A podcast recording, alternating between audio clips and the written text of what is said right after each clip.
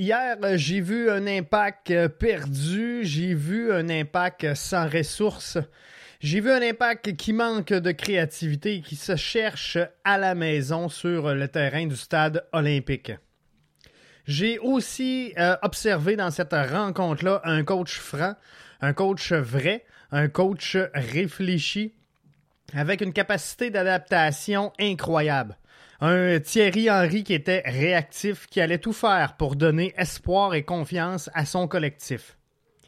J'ai aussi vu dans cette rencontre face au CD Olympia une deuxième demi où euh, on a vu un impact fier, un impact agressif, un impact qui voulait donner un show à son public. J'ai vu une ambiance de fou, des fans présents qui en veulent plus de cette deuxième mi-temps et qui peuvent être confiants en ce que réserve l'avenir du bleu-blanc-noir. Le podcast BBN débute maintenant.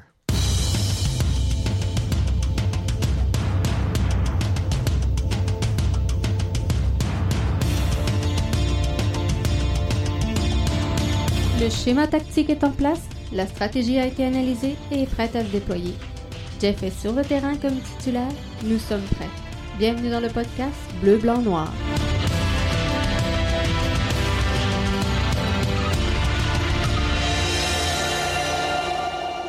Hey, bon euh, mercredi, euh, tout le monde, édition donc euh, du podcast BBN du mercredi le 11 mars 2020, lendemain de veille pour l'impact de Montréal. C'est Jeff Morancy qui s'installe au micro du podcast BBN. Je vous invite à venir nous rejoindre parce que vous êtes de plus en plus nombreux à écouter le podcast en direct. Donc euh, maintenant qu'on a un rendez-vous pas mal fixe à 20h tous les soirs de semaine du lundi au vendredi, je vous invite euh, donc dans notre lounge si euh, vous cliquez sur le lien d'écoute direct qui vous est transmis à l'instant sur notre compte Twitter.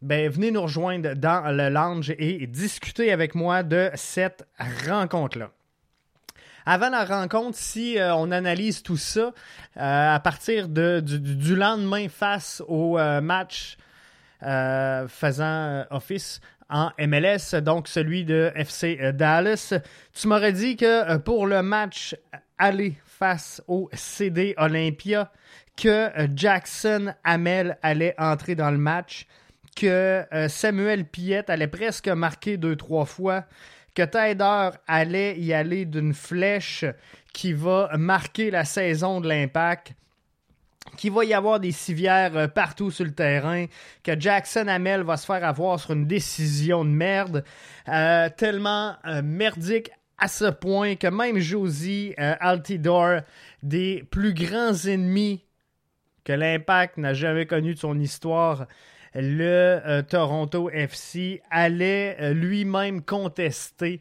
et dire que la décision faisait pas de sens. C'est clair. Clair, clair, clair que je m'achetais un billet pour aller voir euh, cette rencontre-là. Donc, tout un match, tout un match. hier soir au stade olympique. Un match vraiment en deux volets.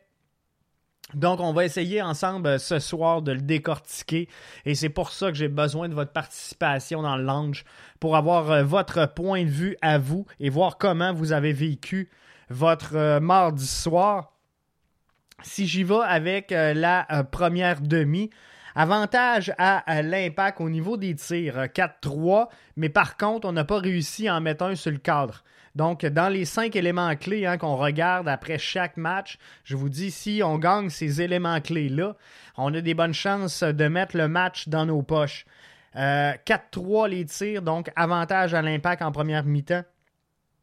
0-3 les euh, tirs euh, cadrés. 2-0 les corners.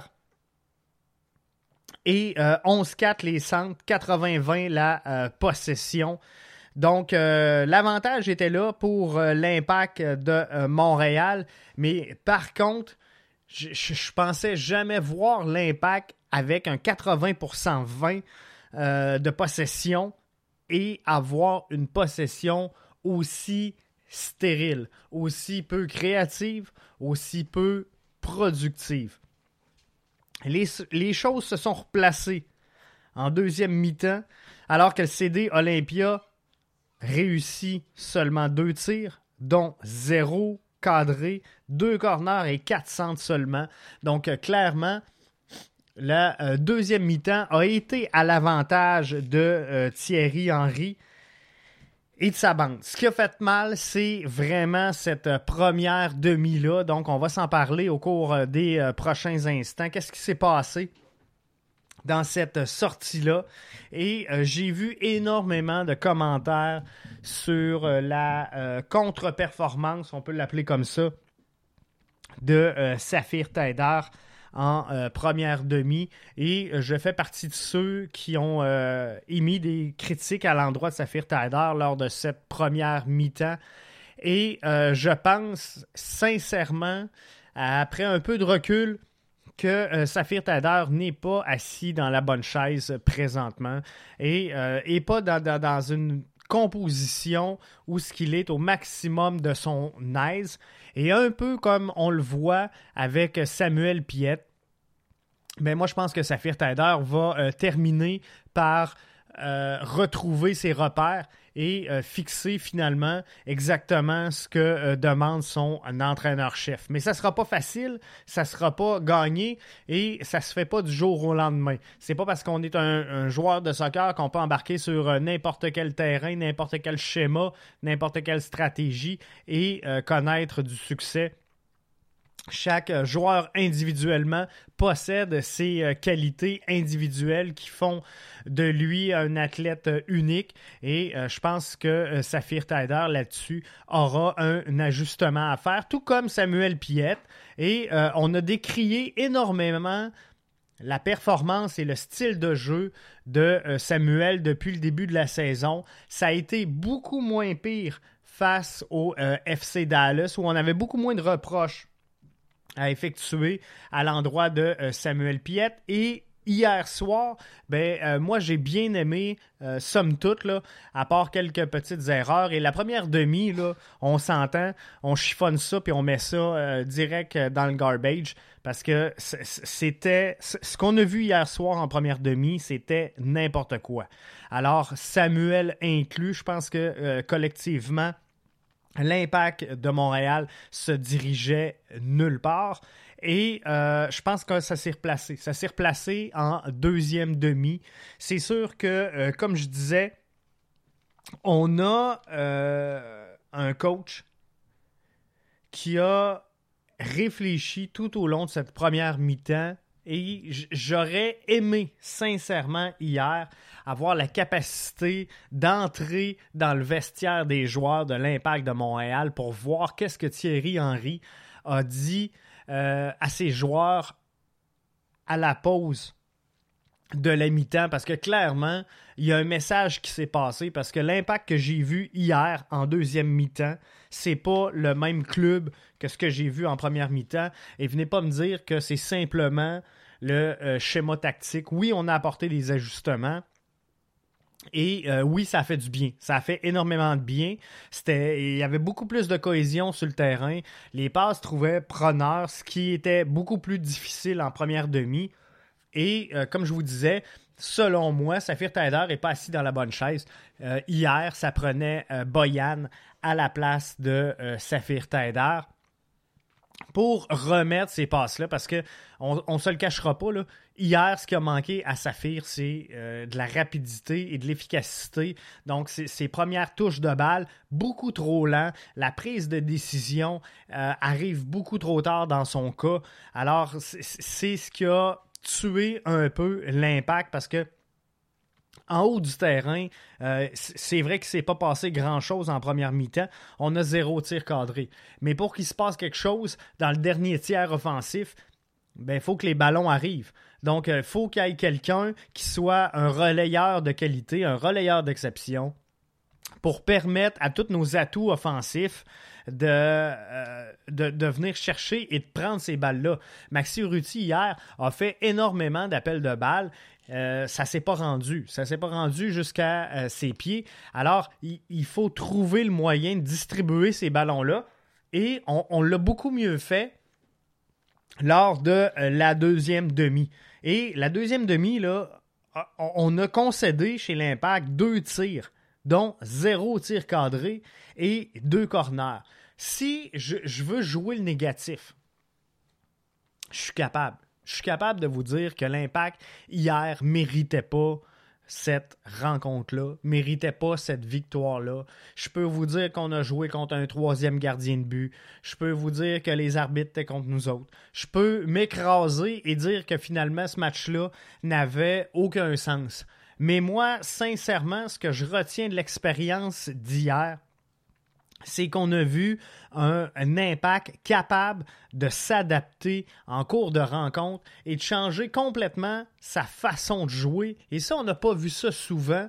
Alors j'en donne le crédit à Thierry Henry parce qu'on n'a pas vu ça souvent dans le passé, d'être capable de euh, s'ajuster comme ça en cours de rencontre. Donc, première demi, on cherchait quoi? Également, pour les peu de ballons qui sont rendus en offensive, on cherchait la position idéale.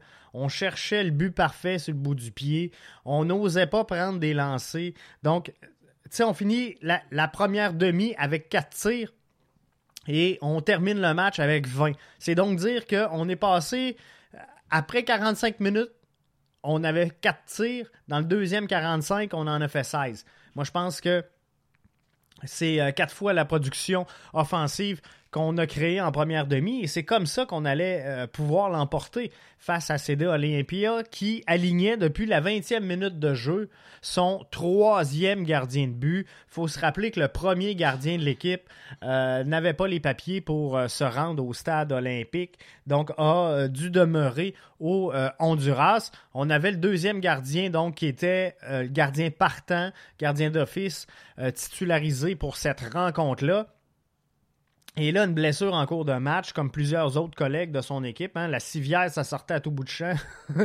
Mais tout ça pour vous dire que euh, fallait profiter de cette occasion ou de ces occasions-là offertes par euh, CD Olympia pour essayer de capituler, capitaliser. Mais si on voulait faire ça, il ben, fallait prendre des tirs. Hier, c'était pas la qualité qui comptait, c'était la quantité. Donc, il fallait quantifier énormément pour finalement profiter soit d'un mauvais rebond, soit d'un mauvais tir, soit d'un mauvais placement du gardien, d'une mauvaise vision. Bref, fallait juste canonner le euh, gardien de but adverse. Et c'est ce qu'on a fait en deuxième demi. Trop peu, trop tard, mais c'est ce qu'on avait à faire. Donc, euh, possession très, très, très stérile en euh, première mi-temps. On ne peut pas avoir le ballon et j'ai critiqué l'impact, puis là, ça, fait étrange parce que depuis le début de la saison, je critique l'impact qu'on possède pas le ballon. Là, hier, Jeff, qu'est-ce qui se passe? 80-20, t'es pas content? Euh, oui, mais 80-20, si on fait juste se passer le ballon et se le rouler entre nous autres puis revenir au gardien de but ou revenir par l'arrière, ben ça mène à rien. Le ballon, si tu veux marquer des buts, pas compliqué. 1 plus 1 fait 2, il faut que tu t'en ailles par en avant et euh, que tu espères profiter de toutes les occasions qui vont s'offrir devant toi. Donc 80-20 de possession, c'est une chose, mais la stérilité en première demi, c'était incroyable, c'était n'importe quoi. Alors, il faut absolument apporter ces ajustements-là. Deuxième demi, on termine le match 75-25. Donc, on a perdu un peu, mais on a gagné, je peux vous dire. C'est un chiot de temps en efficacité lors de cette deuxième mi-temps-là. Et c'est exactement ce que l'impact devait faire. Donc, euh, comment vous euh, entrevoyez les chances maintenant de l'impact de traverser ce championnat quart de finale, ce, tour, cette ronde quart de finale-là, selon euh, ce que je vous ai euh, demandé sur euh, Twitter, à 70-30, on passe pas. Mais moi, ce que je pense, c'est qu'on a déjà été joué là-bas. On a déjà connu du succès. on y va contre fort possiblement le premier gardien qui ne nous a pas encore affronté. Et ça, on pourrait tirer avantage. On sait que euh, CD Olympia a sorti le, gardien, le, Sanders champion en titre euh, de la MLS sur euh, penalty. C'était le gardien de but numéro 2, celui qui s'est blessé, qui était d'office pour cette rencontre-là. Donc, on a quand même des chances. Et là, ben, on parle de plus en plus. Il est trop tôt dans le podcast de ce soir pour vous le confirmer, mais on parle de plus en plus d'un match qui, suivant la fameuse folie du COVID, pourrait se jouer à huis clos. Donc, avantage net, clair et précise pour l'impact de Montréal si ce match-là est joué à huis clos. Parce que on peut en parler hier des Ultras qui ont été incroyables tout au long du match, mais principalement en euh, deuxième demi, où même l'équipe dans le trouble en recul de 0-2, le douzième joueur a jamais, jamais, jamais lâché, a jamais cessé d'encourager la formation montréalaise et on y a cru. On y a cru jusqu'à la fin. Et euh, ça, c'est super important.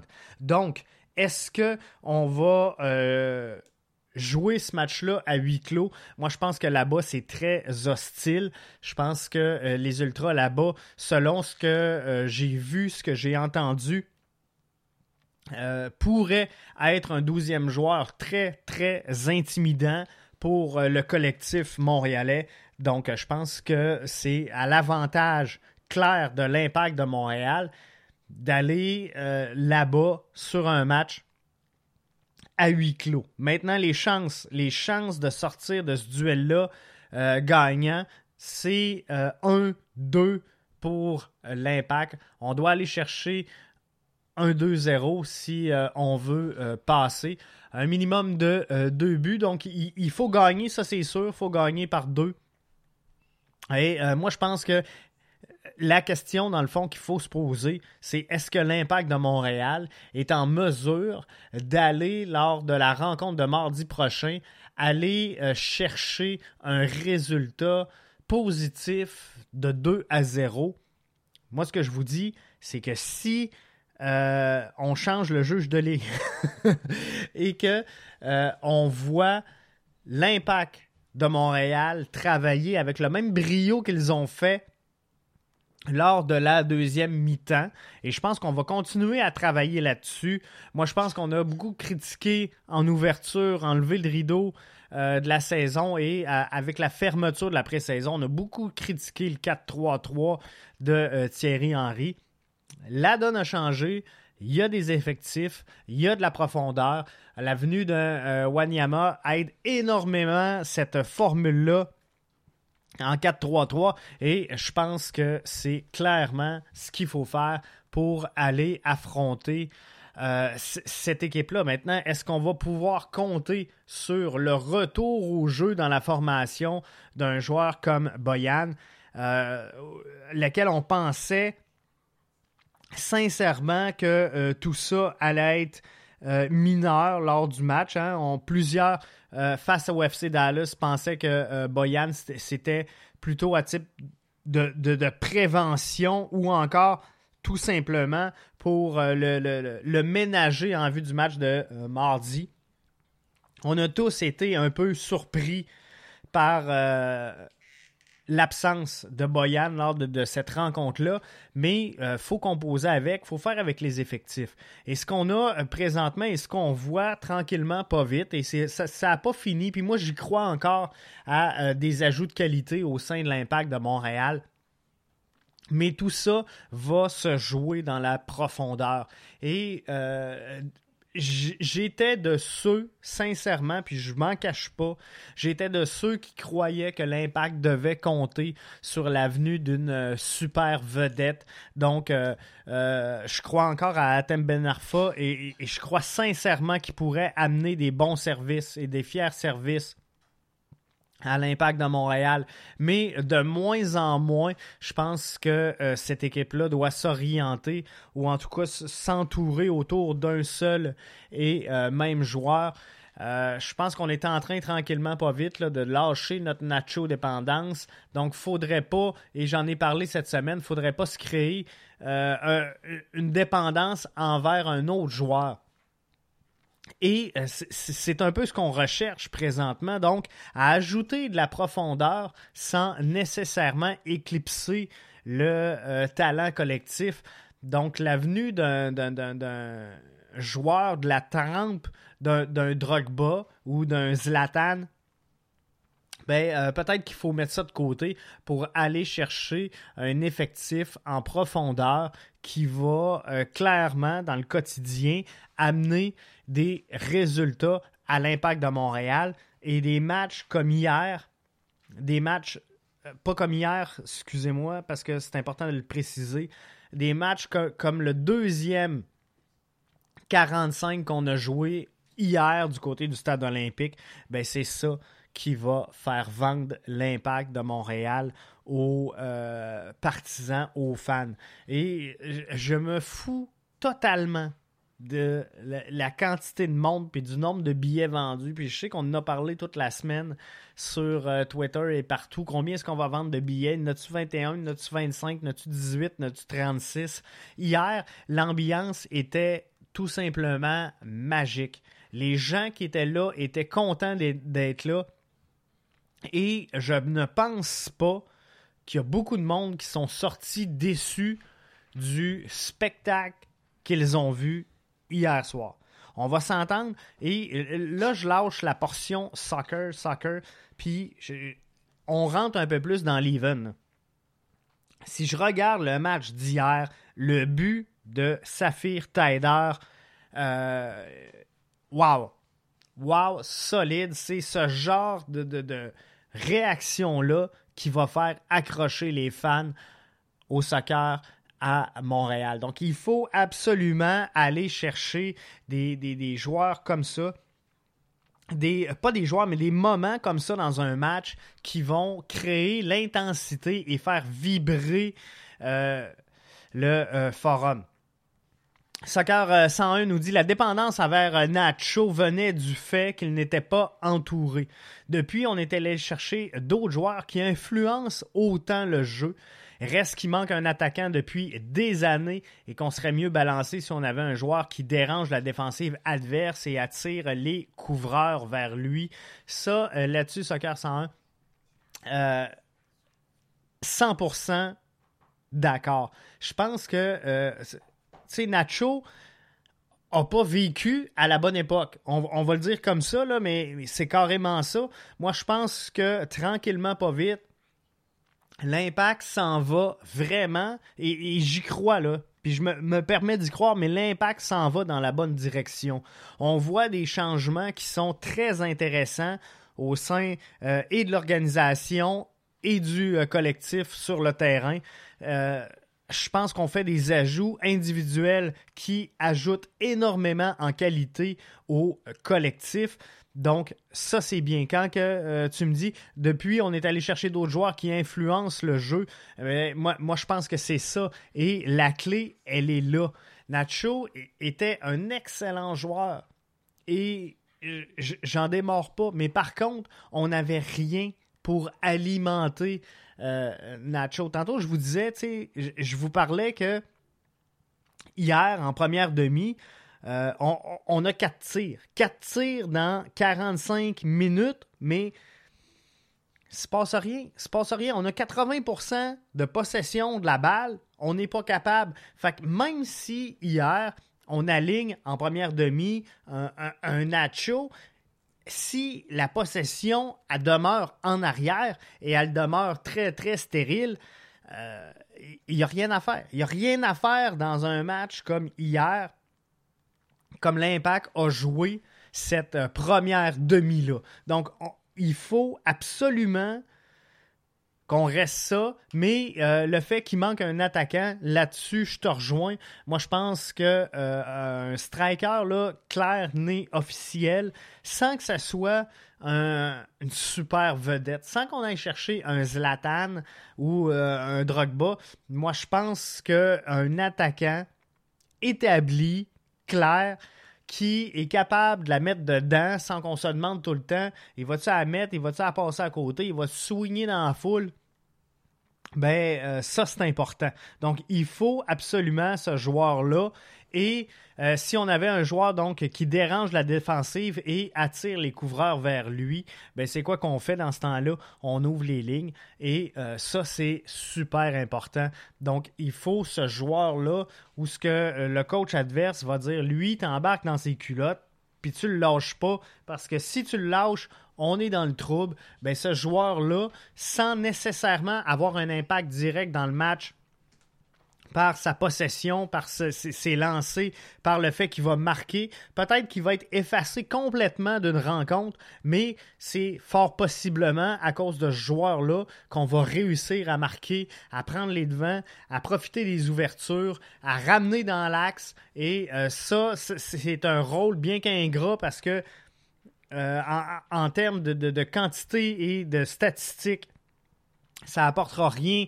au joueur supplémentaire qui va faire ce, travail-là et qui va l'exécuter à la perfection.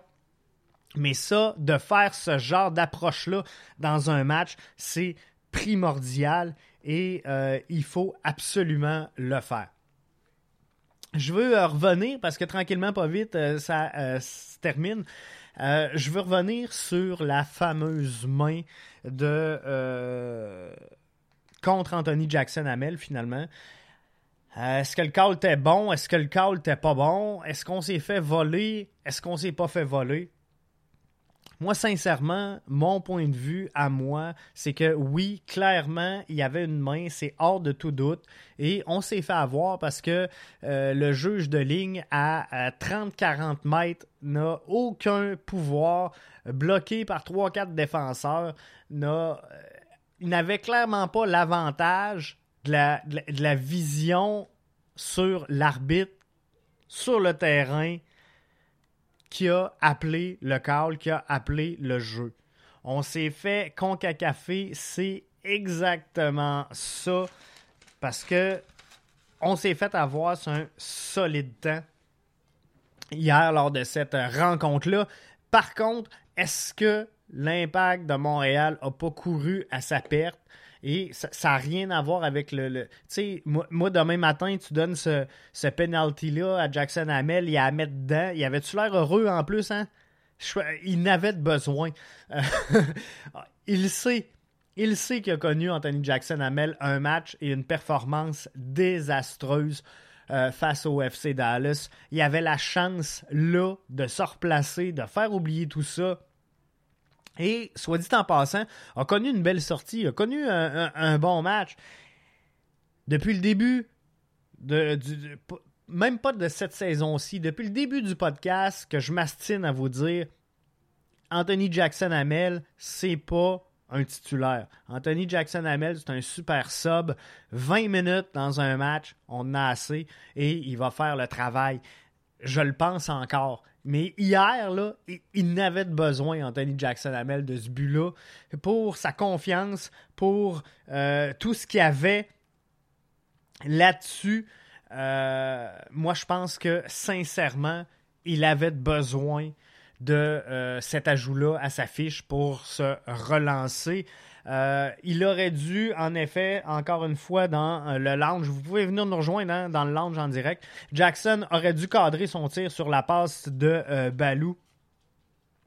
Entièrement d'accord avec l'affirmation. Moi, je, te le dis, j'étais sur le bout, assis, quasiment debout, et j'étais sûr.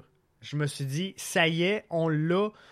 Mais euh, non. Donc, effectivement, Anthony Jackson Hamel aurait dû mettre cette passe-là. J'ai aimé, euh, soit dit en passant, le duo euh, Balou Jackson hier. Je pense que je ne sais pas si c'est la jeunesse ou qui ont évolué un petit peu plus ensemble, mais j'ai aimé ce qui s'est passé entre les deux hier lors de la rencontre. Et c'est bizarre à dire, mais je trouve que euh, un sans l'autre, ils paraissent moins bien. Je ne sais pas si c'est hier. Je pense que tout le monde était un peu upgrade sur euh, la deuxième demi.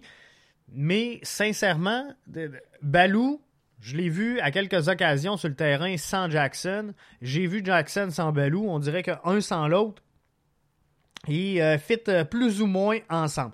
Donc, est-ce qu'on s'est fait avoir par l'arbitre? C'est clair que oui.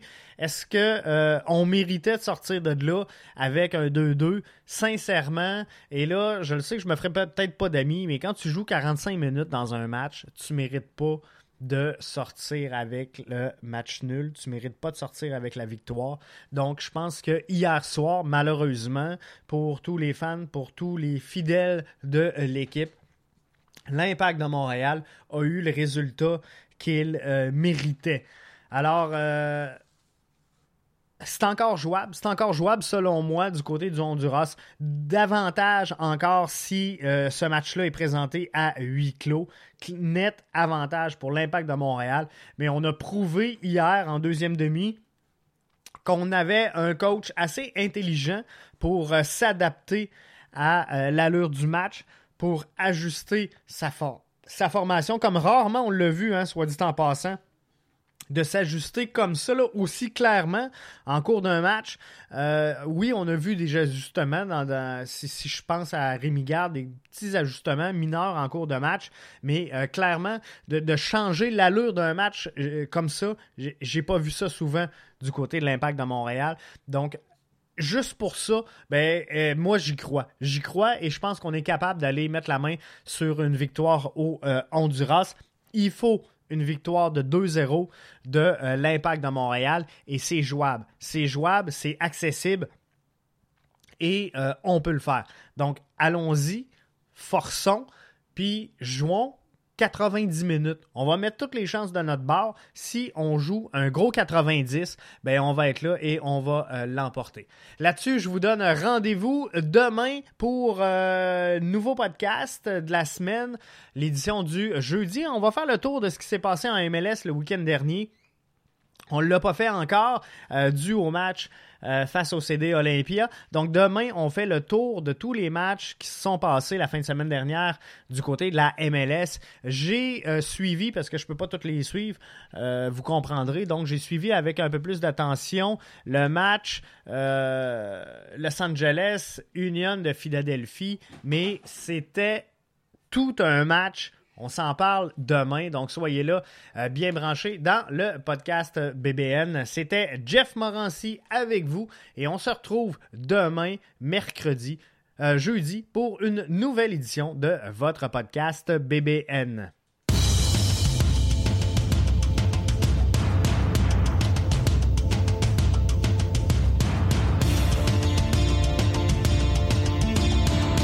Le schéma tactique est en place? La stratégie a été analysée et est prête à se déployer. Jeff est sur le terrain comme titulaire, nous sommes prêts. Bienvenue dans le podcast Bleu, Blanc, Noir.